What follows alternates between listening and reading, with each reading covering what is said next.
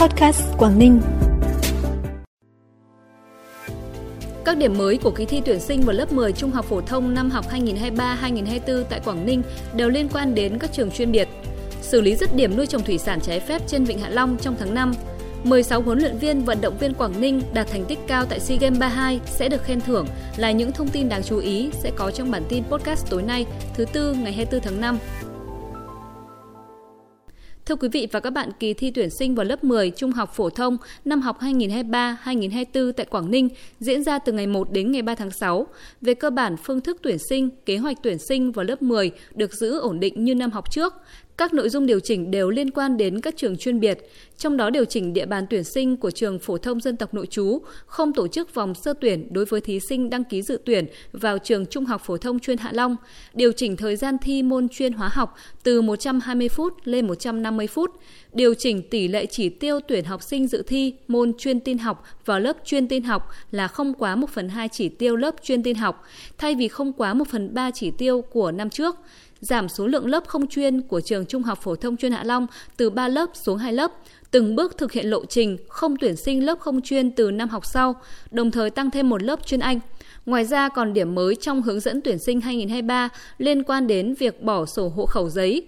Sở Giáo dục Đào tạo đã giao các trường trung học cơ sở chịu trách nhiệm xác nhận thông tin cư trú cho học sinh để làm minh chứng được hưởng chế độ ưu tiên, xác định đối tượng tuyển sinh. Sáng nay, Liên đoàn Lao động thị xã Quảng Yên tổ chức Đại hội Công đoàn lần thứ 11, nhiệm kỳ 2023-2028. 198 đại biểu, công nhân viên chức lao động tiêu biểu, đại diện cho trên 14.000 đoàn viên, công nhân viên chức lao động thị xã về dự đại hội.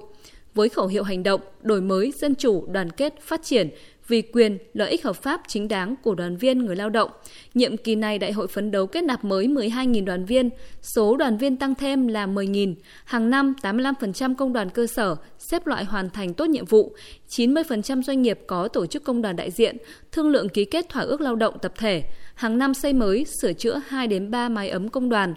Đại hội đã bầu 19 đồng chí vào Ban chấp hành công đoàn thị xã Quảng Yên nhiệm kỳ 2023-2028. Ủy ban Nhân dân tỉnh vừa có văn bản về việc tập trung xử lý dứt điểm các cơ sở nuôi trồng thủy sản trái phép trên Vịnh Hạ Long. Hiện khu vực các hòn mu mực, vụng chùa đá, xương rồng nằm trong vùng bảo vệ tuyệt đối di sản thiên nhiên thế giới Vịnh Hạ Long thuộc địa giới hành chính huyện Vân Đồn vẫn còn 8 cơ sở nuôi trồng thủy sản trái phép tồn tại nhiều năm nay với quy mô hàng chục hecta. Ủy ban nhân dân tỉnh yêu cầu huyện Vân Đồn phối hợp với Ban quản lý Vịnh Hạ Long và cơ quan liên quan kiểm tra thực tế, xử lý dứt điểm đối với các cơ sở nuôi trồng thủy sản trái phép tại khu vực nêu trên, hoàn thành trong tháng 5 này. Tỉnh Quảng Ninh sẽ tặng bằng khen kèm phần thưởng cho 16 huấn luyện viên, vận động viên đạt thành tích thi đấu xuất sắc tại SEA Games 32. Tổng số các nguồn tiền thưởng là trên 700 triệu đồng. Tham gia đoàn thể thao Việt Nam dự SEA Games 32 diễn ra tại Campuchia, tỉnh Quảng Ninh có 12 vận động viên và 4 huấn luyện viên thi đấu 6 môn, bóng đá nữ, bóng chuyền nữ, bơi, võ gậy, cờ tướng và khiêu vũ thể thao. Qua thi đấu, các vận động viên Quảng Ninh đã xuất sắc đoạt 4 huy chương vàng, 12 huy chương bạc và 2 huy chương đồng. Trong đó 4 huy chương vàng thuộc về vận động viên các môn bóng đá nữ, cờ tướng, võ gậy và khiêu vũ thể thao.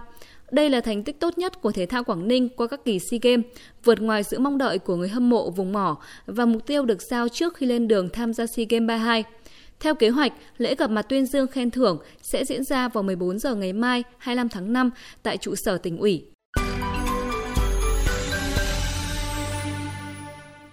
Bản tin tiếp tục với những thông tin đáng chú ý khác. Sáng nay tại thành phố Cẩm Phả, công ty trách nhiệm hữu hạn điện lực AES Mông Dương tổ chức lễ sơ kết dự án hỗ trợ phát triển chăn nuôi lợn sinh sản an toàn sinh học. Giai đoạn đầu tiên của dự án được bắt đầu triển khai vào năm 2021 với 16 hộ chăn nuôi. Dự án đã cung cấp lợn giống cho những hộ dân có đàn lợn bị ảnh hưởng bởi dịch tả lợn châu Phi và phối hợp với các chuyên gia nông nghiệp thú y để giám sát sự phát triển, tăng trưởng của đàn lợn. Tới nay, sau 2 năm triển khai, đã có tổng cộng hơn 300 con lợn con được sinh sản theo chương trình của dự án. Việc sử dụng khí ga từ bể bioga phục vụ đun nấu và thắp sáng đã giúp các hộ gia đình tham gia dự án tiết kiệm từ 400.000 đồng đến 500.000 đồng một tháng. Tính chung 16 hộ tham gia dự án sẽ tiết kiệm tiền mua ga phục vụ sinh hoạt gia đình một năm từ 48 đến 60 triệu đồng. Với kết quả tích cực, công ty trách nhiệm hữu hạn điện lực AES Mông Dương và Trung tâm khuyến nông tỉnh tiếp tục ký kết thực hiện dự án năm thứ ba giai đoạn 2023-2024. Cũng trong sáng nay tại thành phố Hạ Long, trường Tiểu học Hạ Long tổ chức Đại hội chống ngoan Bác Hồ và tuyên dương học sinh xuất sắc tiêu biểu. Năm học 2022-2023, trường Tiểu học Hạ Long có 1.090 học sinh đạt danh hiệu chống ngoan Bác Hồ. Trong chương trình, nhà trường đã tuyên dương 187 học sinh đạt giải trong các kỳ thi quốc tế, quốc gia, tỉnh, thành phố và 108 học sinh có thành tích xuất sắc trong công tác đội và phong trào thiếu nhi. Sáng nay tại nhà văn hóa xã Đồng Văn, Hội đồng Giáo dục Quốc phòng và An ninh huyện Bình Liêu tổ chức khai mạc lớp bồi dưỡng kiến thức an ninh quốc phòng cho 50 già làng trưởng họ tộc trên địa bàn huyện. Đây là lớp bồi dưỡng kiến thức quốc phòng an ninh cho đối tượng cá nhân tiêu biểu, người có uy tín trong cộng đồng dân cư, trưởng họ tộc năm 2023 do quân khu 3 chỉ đạo để rút kinh nghiệm cho các đơn vị trong toàn quân khu. Lớp bồi dưỡng diễn ra trong 2 ngày. Cùng ngày tại xã Hà Lâu, Tòa án Nhân dân huyện Tiên Yên đã đưa ra xét xử lưu động hai đối tượng về tội hủy hoại rừng, gồm Trỏng Quay Hành, sinh năm 1982 và Triều Văn Thắng, sinh năm 1997, đều trú tại thôn Thống Nhất, xã Hà Lâu, huyện Tiên Yên. Phiên tòa được truyền trực tuyến đến các xã thị trấn trên địa bàn huyện. Hai đối tượng trên đã thực hiện hành vi phá rừng gỗ tự nhiên thuộc quy hoạch rừng sản xuất tại thôn Thống Nhất thuộc quyền quản lý của Ủy ban nhân dân xã Hà Lâu hội đồng xét xử tuyên phạt bị cáo Trỏng Quay Hành 42 tháng tù giam và phải bồi thường số tiền hơn 1,43 tỷ đồng. Bị cáo Triều Văn Thắng 15 tháng tù giam và phải bồi thường số tiền hơn 106 triệu đồng. Phần cuối bản tin là thông tin thời tiết trên địa bàn tỉnh. Trong đêm nay và ngày mai, tỉnh Quảng Ninh chịu ảnh hưởng của rìa đông nam vùng áp thấp nóng phía Tây kết hợp với hội tụ gió yếu trên cao. Thời tiết các khu vực trong tỉnh phổ biến, nhiều mây, gần sáng có mưa vài nơi, trưa chiều giảm mây trời nắng, nhiệt độ từ 26 đến 33 độ. Kênh Podcast Quảng Ninh cũng xin được tạm dừng tại đây. Kính chào và hẹn gặp lại quý vị và các bạn trong bản tin sáng mai.